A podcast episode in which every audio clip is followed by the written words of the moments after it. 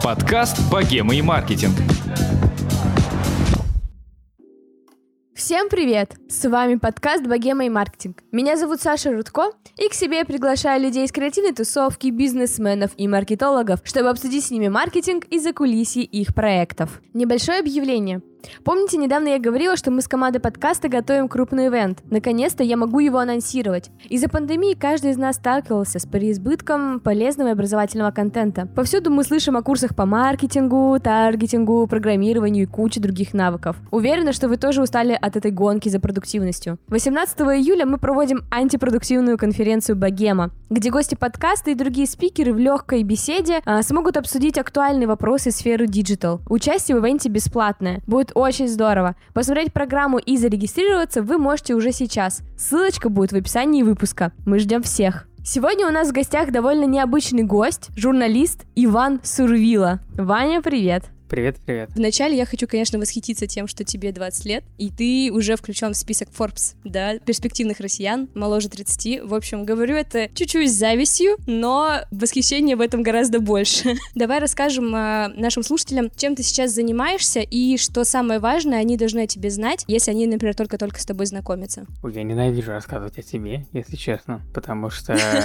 э, мне кажется, это какая-то наивысшая форма тщеславия. Я интервьюер, я разговариваю с людьми, задаю всякие странные вопросы и выслушиваю ответ людей, и там ловлю какие-то зацепки в этих ответах и раскручиваю, пытаюсь докопаться до того, какие люди на самом деле, то есть пробить какой-то внешний слой и копнуть глубже. Я сейчас, ну, я независимый журналист, сейчас я работаю с Rush Today и еще с несколькими проектами, но они под э, NDA, я постоянно не могу говорить. Мгм. Эх, как жалко, как жалко. Ты работал еще в The Village, если я не ошибаюсь, да, раньше? Да, Или да, я с работал ними? спецкором The Village, у меня был и есть свой проект интервью о личном, скоро запустит еще один проект интервью, Мгм. что еще? У меня, у меня была, ну сейчас она в такой долго-долго коме, рассылка, люблю очень бегать, э, пеку хлеб, э, люблю динозавров, что еще рассказать?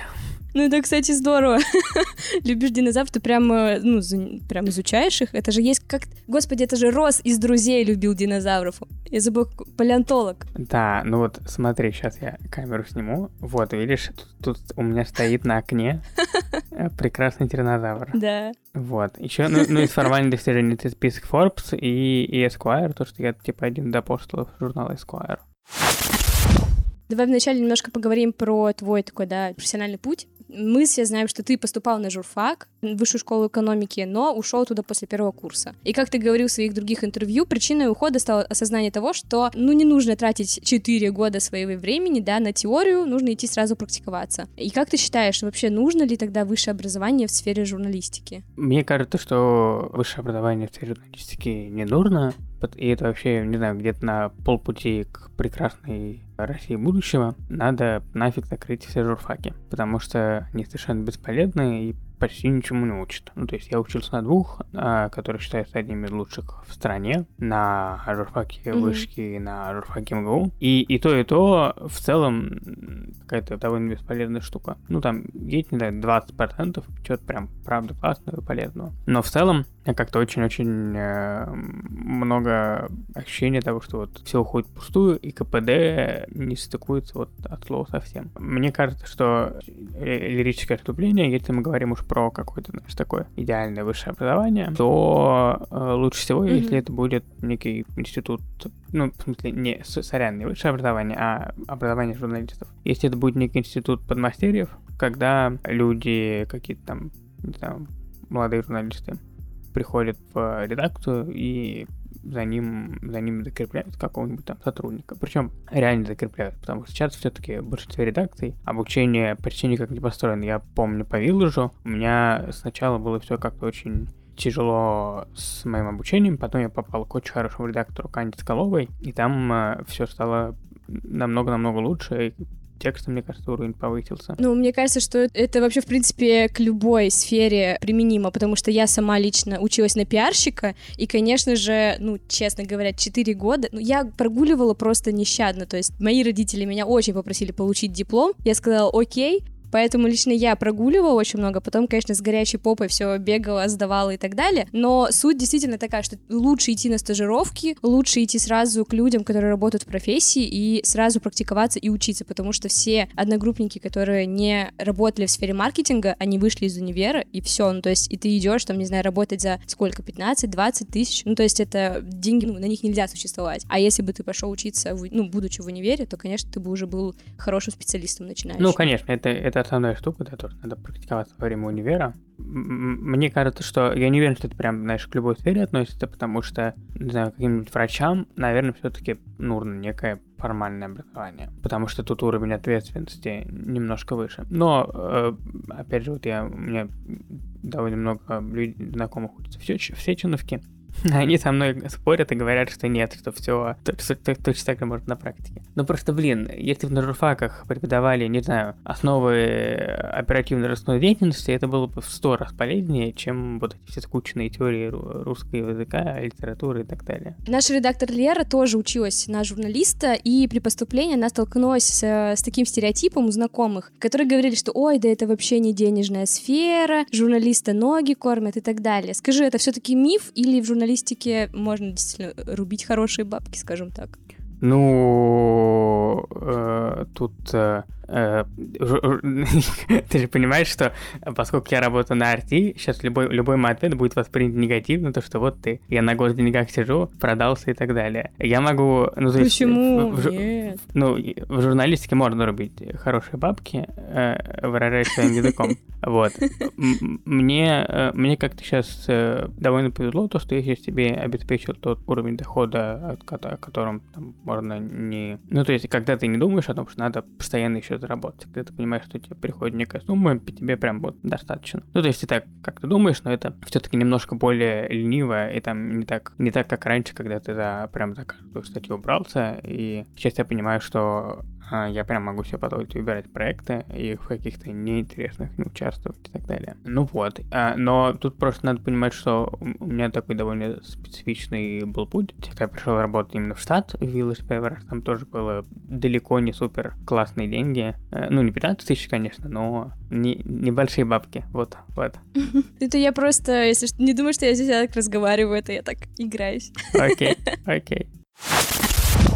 Отойдем пока от этого и давай обсудим немного твои интервью. Ты, да, довольно много брал интервью у известных людей, у Алексея Пивоварова, Антона Долина, Тины Канделаки, список очень большой. И вы, дорогие слушатели, я вам рекомендую обязательно прочитать либо все, либо хотя бы парочку, все ссылочки будут в описании выпуска. Можешь ли ты вспомнить забавные случаи, возможно, которые происходили на интервью или при подготовке к ним? За- Забавный случай, когда я брал интервью у Федора Овчинникова, это основатель Дода Пиццы, э, довольно клевый, и мы с ним, э, из-за того, что он какой-то дико занятый человек, мы с ним ехали в такси, он ехал на какую-то встречу, а я брал интервью. И там тоже был вопрос, первый был вопрос, дело в том, что Федор, он по специальности вообще, он археолог. Мгм. Я его спросил, что в чем смысл археологии, и, типа, зачем людям копаться в, же- в земле и так далее. А это, мне кажется, последний вопрос, который ожидает глава сети пиццерий, к- который там супер успешная компания и так далее. И он тоже заинтересовался, начал отвечать. Мы с ним поговорили про археологию, про его, по-моему, не диссертацию, но про какую-то статью, которую он написал. Там можно в интервью, там есть даже ссылка, по-моему, на эту статью, которую он писал. Вот. И вот это, блин, классно, то, что с одной, как бы, есть одна жизнь у чувака, который создал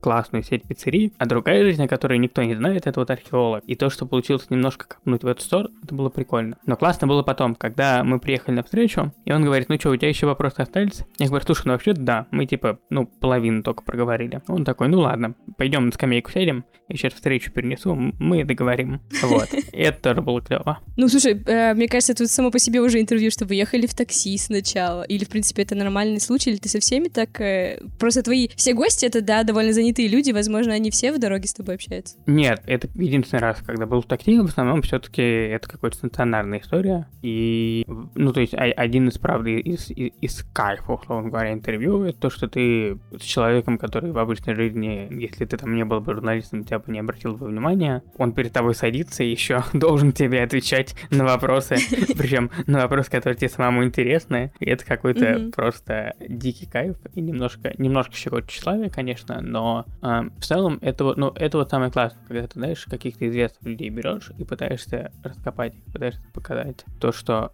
еще до этого никто не показывал.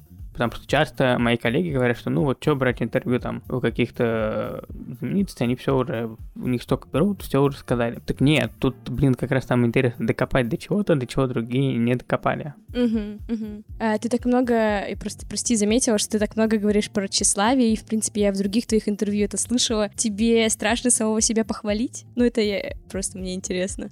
Или ты Ну, боишься все таки мы, мы сейчас как-то... работаем на эту тему с психотерапевтом, но да, ну, то есть да, у меня есть э, некий, во-первых, у меня есть комплекс самозванца, а во-вторых, э, то, что э, тщеславие, и, ну, я очень сильно боюсь зазнаться, и чтобы у меня создалось, такое комфортное ощущение, что вот, типа, все норм, всего Мгм. добился. Э, Я очень этого не хочу, я стараюсь э, э, себя, наоборот, подстегивать, то, что все там, все, все не так, надо лучше и так далее. Ну, вот этот синдром самозванца, он у всех, мне кажется. Ну, это не, не к тому, что я сейчас тебя обесцениваю, а очень важно, мне кажется, чтобы сейчас слушатели это тоже услышали, потому что, ну, я тоже часто очень с этим борюсь, и думаю, что все тоже, и интересно, да, соотнести, что вот есть успешный человек, который тоже думает, что что-то еще не до конца доделал, что-то не того достиг или чего-то подобного.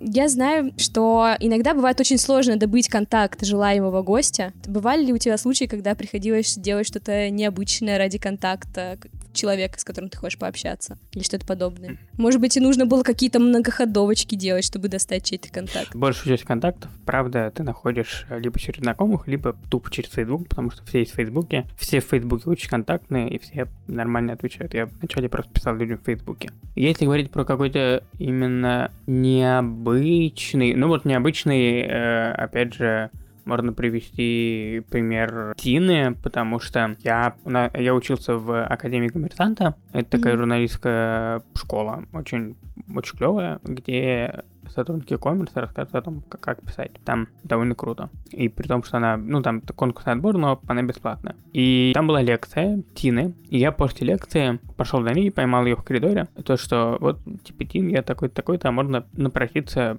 и взять у вас интервью. Вот, она меня пере- переадресовала пиарщица. И, собственно говоря, так, э, так получилось. Мгм. Ну, слушай, это... Надо всегда набраться смелости, мне кажется, на таких конференциях и ко всем подходить, и брать контакты и так далее. Это же реально рабочая схема. Ну да, м, да. Ну, то есть вот, но чаще это вот прям скорее у меня вот это какое-то исключение из правил. Чаще это либо ты пишешь каким-то знакомым, у которых ты думаешь, что есть контакт, либо просто в Фейсбуке пишешь человеку и все. Ну, то есть я прям э, не помню, когда, когда последний раз было тяжело найти контакт. Это скорее, э, я, ну я просто сейчас, э, поскольку сейчас на Rush Today контактами занимается гостевой продюсер, это скорее надо у него спрашивать, как он там договаривается. Я знаю, что э, ему тяжело иногда очень. Что для тебя вообще плохое интервью? Можешь ли ты выделить там два, три, четыре в- каких-то признака? То есть, например, вот я свой пример приведу. Например, для меня плохим интервью считается то, когда журналист превозносит героя выше себя. Знаешь, ну когда не наравне диалог, а когда вот восхваляют э, и так далее. И тогда разговор какой-то, ну, неинтересный, какой-то поверхностный. Вот, получается.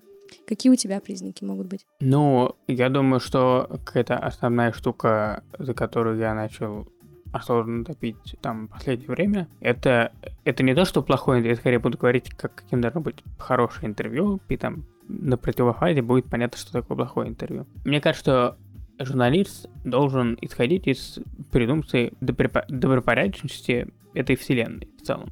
То есть, если журналист хочет докопаться до сути какого-то явления, он должен искренне верить, что этих людей просто не бывает. Потому что а, это правда так. То есть, ну, покажите мне человека, который думает, а пойду-ка я сейчас совершу какой-нибудь мерзкий поступок и получу от этого удовольствие. Ну, ты повесишься Мгм. просто от этих мыслей довольно быстро. И чтобы понять э, мотив любого человека, даже если он совершил какое-то величайшее зло, достаточно просто спросить себя, а какое хорошее дело пытался сделать этот замечательный человек, когда зарубил топором старушку. Или какое хорошее дело пытался сделать э, этот чиновник, когда а, взял а, взятку а, в полмиллиона долларов. И как только ты начинаешь задавать себе и герою такие вопросы, у тебя вот, знаешь, такой третий глаз открывается, потому что Мгм. во-первых, в таких ситуациях на героев все нападают. Вот, сволочь, ты взял взятку, да как ты можешь. Никто не пытается выслушать его и понять, а почему он это сделал, чтобы что. И вот это очень, то есть очень важная штука, это про выслушивание человека, про то, чтобы давать, давать людям слово, потому что человека не определяют его ошибки, и возможность высказаться она будет у любого, мне кажется. Это первая штука очень важная. Вторая штука, мне кажется, что у журналистов, так же как у врачей, есть вот правило «не навреди». Как ты когда даешь клятву Гиппократа, у тебя есть там такой текст. Ты не должен допустить, Мгм. чтобы своими действиями или бездействием пациенту был причинен вред. Вот у журналистов что-то похожее должно быть в идеале. Потому что очень часто бывает, что тебе, у тебя герой в интервью сказал, ну там, что-то, за что его могут уволить с работы, например. Или что-то, за что его могут убить. Я несколько раз рассказывал, что у меня в интервью а, несколько героев говорили не, не самые приятные вещи про Рамзана Кадырова, например. Э, Мы всегда Мгм. убирали это интервью по понятным Мгм. причинам. Вот. И очень важно, если герой просит что-то убрать, и ты понимаешь, что, ну, это какая-то норма- нормальная причина. То, что, не знаю, там, его, его семья это прочитает, э, и ему может уйти жена из-за этого. Или там, ну, или там просто у, у него будут э, друг может из-за этого поссориться. Вот, я всегда стараюсь убирать, э, потому что это очень важно. Мне кажется, ты как журналист берешь некую ответственность за себя за героя, потому что он же тебе доверился, он тебе высказывает. А ну, у меня так еще специфика, то, что люди, как правило, рассказывают о каких-то там супер личных темах, там, про смерть родственников, про а, то, как они там обманывали. а, ну, то есть такой, а это другие это называют интервью исповедью, такими, что я вот прихожу, и мне люди исповедуются. И, соответственно, тут Мгм. еще, еще более чутко надо, аккуратно. Я знаю, что это, ну, многие считают, что это все не влезает в профессиональные стандарты, и должно быть отношение к героям как к такому, знаешь, как к материалу, то, что ты его отработал, и все. А что дальше будет, Мгм. неважно. Мне кажется, что, ну, типа, плевать такие стандарты с высокой колокольни, потому что для меня Мгм. самое важное — это люди. То, как они будут чувствовать себя после моего интервью, это супер важно. Я с довольно большим количеством героев продолжаю поддерживать связь после интервью. У нас какие-то там совместные проекты образуются, мы там знаю, просто э, вбива- выпиваем вместе и так далее. И это прям, типа, очень-очень Мгм. важно. Еще одна важная штука, то что интервью это не стенограммы. Ну, сейчас, сейчас я больше буду про интервью, хотя тут к видео тоже можно притянуть. Дело в том, что часто люди удивляются, когда я говорю, что я могу очень сильно отредактировать текст, и могу даже иногда переписать, написать за героя что-то, если, ну, то есть, не, не то, что написать, а я там убрать какой-то кусок текста и переписать его другими словами. Тут, ну, то есть, то, что он как бы не говорил, но что он мог бы логически сказать, если бы там развил, углубил и так далее. И при этом я стараюсь такие, ну, там, такие моменты всегда согласовывать с героем. И это очень, э, там, надо сказать, что никто из моих собеседников ни разу за это не пенял, наоборот, благодарили и говорили, что да, вот я именно это и хотел сказать. Потому что Мгм. то, что тебе говорит человек, это не всегда то, что он тебе говорит. Ну, то есть он может говорить одно, а при этом иметь в виду совершенно другое. И там из-за кучи факторов он может не до конца развить мысль, потому что, понятное дело, что если мы публиковали просто расшифровки, это было бы невозможно читать, потому что человеческая речь, она построена по-другому, в отличие от письменной. То есть письменная речь, она там другие законы построения. И поэтому важно передавать не то, что было сказано фактически, а то, что было как бы подумано в процессе говорения. Такая очень, очень сложная, очень тонкая грань, э, которую просто ты с опытом вырабатываешь. Потому что речевой аппарат просто не справляется с тем, что человек думает, с тем, что он говорит на самом деле. И отсюда вытекает следующее, э, четвертое, а а я думаю, что все будет пять, четвертая очень важная штука, то, что супер важно слышать и слушать героя. Это две разных штуки, потому что ты должен, с одной стороны, просто его слушать и давать ему возможность высказываться, чтобы он сейчас, лири- опять же, отступление в сторону. Часто бывает, что герои... Да, ты даешь какой-нибудь первый вопрос, а герои начинают говорить вообще не о том, а, И мне кажется, в таких случаях надо дать герою выговорить. Да пускай он расскажет какие-то байки, пускай он там поговорит что-то, что ты вообще не думал, что это будет в интервью, потому что мор- это потом можно убрать на редактуре в крайнем случае. А самое главное то, что если у героя что-то наболело, он это в любом случае, ну, выскажет, пускай он выскажет у тебя в интервью. Вдруг там Мгм. будет что-то, что ты там в процессе интервью проглядел, да, что ты уцепишься, и из этого будет вообще там совершенно другая тема интервью, другой заголовок и другая основная мысль. И такое может быть, я помню, как я брал интервью у Тани Фильг- Фильгенгауэр с их Москвы, и мы с ней за первые полтора часа я ей задал два вопроса из 30, которые у меня были. То есть все остальные это были вопросы, которые я задавал по ходу беседы, и там, типа, то есть не подготовленные, они именно рождались в протесте. Вот. И возвращаясь к теме слушания и слышания, очень важно, кроме того, что ты, ну, просто слышать героя, ты должен еще и понимать, что, ну, то есть, а, прям вот это такое очень-очень, на самом деле, трудная штука, активное слушание и слышание, когда ты реально слушаешь речь героя, и ты замечаешь какие-то неточности, какие-то шероховатости, и ты цепляешься за эти шероховатости и начинаешь их раскручивать. И Илья Красильщик, когда я брал у него интервью, он потом написал у себя в отзыве то, что вот типа э, Иван любую недоговоренную мысль ловил и спрашивал про нее.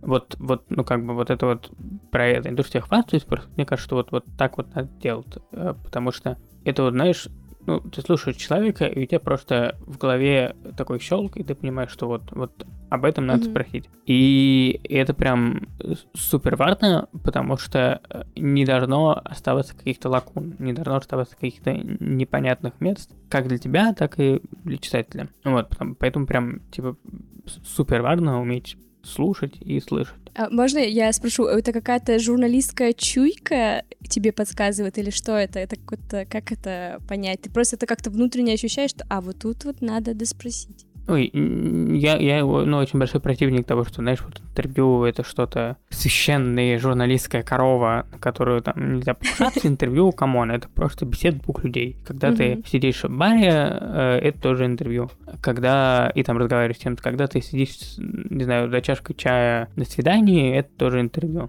Когда ты э, обсуждаешь с, э, не знаю, с партнером, какого цвета будут занавески на окне, это на самом деле тоже любое человеческое общение это интервью. И поэтому, то есть просто надо, э, вот, ну там, если мы говорим про совсем уж, мне кажется, очевидные вещи, это там задавать короткий вопрос. Я вот сегодня хотел интервью на YouTube, не буду говорить какое, но там э, чувак задавал супер длинные вопросы, и я просто перематывал его вопросы, потому что это было невозможно слушать. А если вот немного оттолкнуться от этого правила про вопросы и подняться выше, вот последнее пятое, это то, что журналистов интервью должно быть мало, потому что журналист, он, ну как бы он не герой интервью, потому что он берет интервью. А если ты позвал кого-то, то будь добр заткнуться и слушать его, как, как он говорит. И когда э, важно помнить, что говоря, ты не получаешь от героя никакой информации.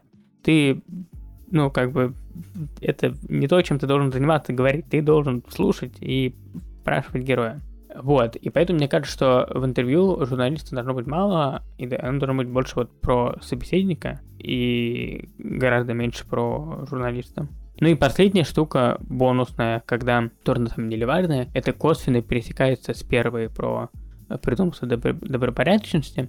То, что журналист не должен вообще, в принципе, приходить на интервью с, с каким-либо мнением. То есть он не должен рассказывать если журналист приходит на интервью с неким мнением, и он хочет просто от героя послушать подтверждение этого мнения, это, во-первых, всегда дико бесит, потому что, ну, герой понимает, что журналисту не интересно, что он скажет, ему интересно подтвердить то, что он там думает или знает. Мгм. А второе, то, что, опять же, зрителю это может быть это интересно, но ценность этого довольно маленькая, как правило, потому что, э, опять же, это не, не отражает вот именно ощущение героя от, от ситуации. Э, Очень объемно и интересно, спасибо большое. Сейчас э, много специалистов, которые работают с контентом, и зачастую людей не из журналистики, да, у них довольно такие, ну, назовем низкие профессиональные стандарты. Например, они там могут брать интервью по почте или вообще как-то непонятно, да, там, обрывисто, письмами и так далее. Что ты думаешь по этому поводу, и какие у тебя у самого есть профессиональные табу, которые ты точно никогда не будешь переступать как журналист? Ну, смотри, я еще немного издалека начну. Когда вообще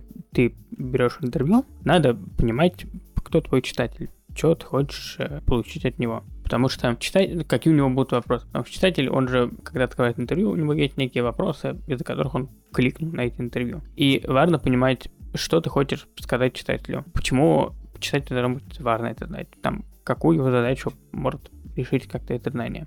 Потому что, ну, то есть, это, тут, тут, опять же, это не то, что, вот, знаешь, вот прям супер важно. Тут есть интервью, которые просто, знаешь, чтобы поговорить. Я сам таки часто беру, это тоже клевое интервью, которые просто вот про что-то классное. Без задачи, ну, типа, это такой развлекаловка. А, но бывает, что, ну, то есть, бывает наоборот. Возвращаясь к вопросу, чтобы не, не углубляться в дебри, и я сам не допутался.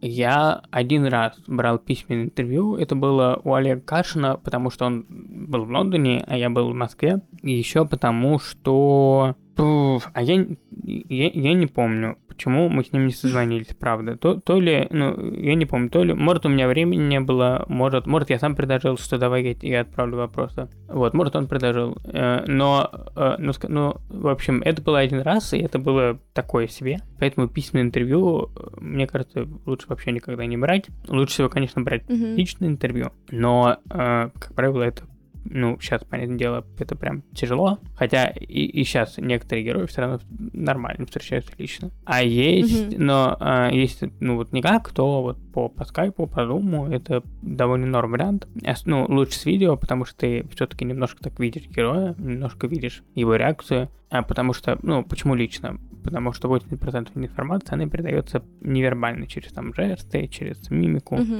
через э, наклон головы, полутела и так далее. И ты во время скайп-интервью или Zoom, ты это не так хорошо считываешь. Э, ну, там теряется очень, очень много. Так интересно, да, как э, карантин вообще нас э, расширяет наши возможности одновременно, но при этом их сужает. Ну, то есть я к чему? Например, в наш подкаст мы до этого приглашали обычно людей только из Санкт-Петербурга, ну, потому что я тут живу, и для меня было очень важно качество звука, потому что я сама как потребитель подкастов терпеть не могу, когда плохой звук. И поэтому всегда вот так друг напротив друга сидела.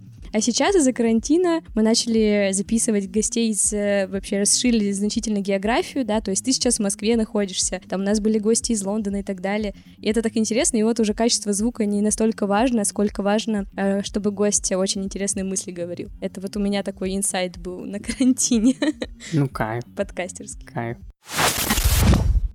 Расскажи, пожалуйста, как проходит твоя изоляция. Во-первых, ты сейчас сказал, что ты печешь хлеб, и мы это увидели у тебя еще в Инстаграме, когда готовились к интервью. И вот хотим узнать, ты вот один из тех людей, кто на карантине пытается освоить тысячу и один навык, или не, это не, я, просто само я скорее вышло? из тех, кто, э, знаешь, листает, листает ленту Фейсбука, видит фотографию, не знаю, там, гуся в свитере и понимает, что все, в принципе, он уже достаточно сделал за этот день, он уже увидел гуся, все, больше ничего не надо. Я не из породы тех, кто учит одновременно питон, английский, японский и, не знаю, занимается вышиванием. Не. Э, Хлеб, на самом деле, это никак не связано с карантином. Я просто, я записался на курс по, по основам, типа выпечки хлеба в прекрасной школе «Хлеб и еда». И я надеюсь, если не перепутал название, по-моему, так. И я просто, ну, записался давно, а так получилось, что он проходил прямо в самом начале карантина. И так Мгм. совпало, что я хлеб начал печь, как только, типа, как раз начал, ну, там, как когда начался карантин. Ну, даже не карантин, а когда мне пош- пошла вся эта история с ковидом.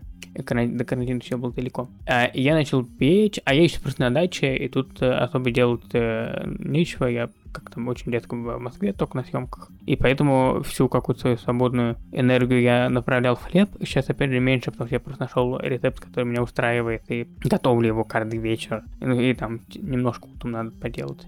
И все. А каких там кулинарных экспериментов пока э, пока, пока нет, потому что у меня, у меня был именно, у меня была цель найти рецепт хлеба, который можно печь каждый день, потому что мне, я задолбался покупать в магазине хлеб, который невкусный, который вообще никакой. А оказывается, можно Мгм. делать свой, который вкуснее, дешевле и Типа ты там тратишь какое-то минимальное количество времени на это. Вот. А понятно, что в, начале, там, если смотреть по Инстаграму, там были какие-то разные эксперименты с формами. Но это просто такое немножко неофитство. Вот. А сейчас э, я просто уже обрел некий хлебный дзен. Вот. Э, и пику вот один и тот же. Мы сейчас с тобой будем записывать э, часть для Патреона. А, у нас есть Patreon, это сервис, знаешь, да, наверное? Да, знаю, да, да. Сервис, где поддерживают. Вот. И наши слушатели тоже прислали несколько вопросов для тебя, поэтому мы просим тебя их, на них ответить. Давай.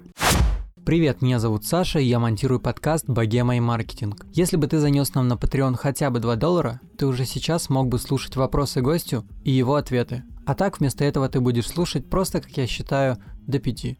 Раз, два, три, четыре, пять. Что ж, приступим к финальной части подкаста. Ссылки на Patreon в описании. Супер. Ваня, спасибо тебе большое, что ты к нам пришел, что ты со мной пообщался. Скажу честно, было волнительно готовиться, потому что иду общаться с серьезным журналистом и интервьюером. Э, волнительно было с тобой общаться, скажу честно, потому что, опять же, по тем же ровно причинам. Но была очень рада, что ты так откровенно с нами пообщался и такой интересной информации много рассказал. Все, клево получилось. Спасибо тебе, классные вопросы. Спасибо большое. Супер. Тогда, дорогие слушатели, я надеюсь, что вам тоже понравился этот выпуск. Не забывайте ставить звездочки и отзывы в iTunes, а также комментарии в приложении CastBox, где мы можем вам даже ответить. И становитесь нашими патронами. Все, всем пока. Пока-пока.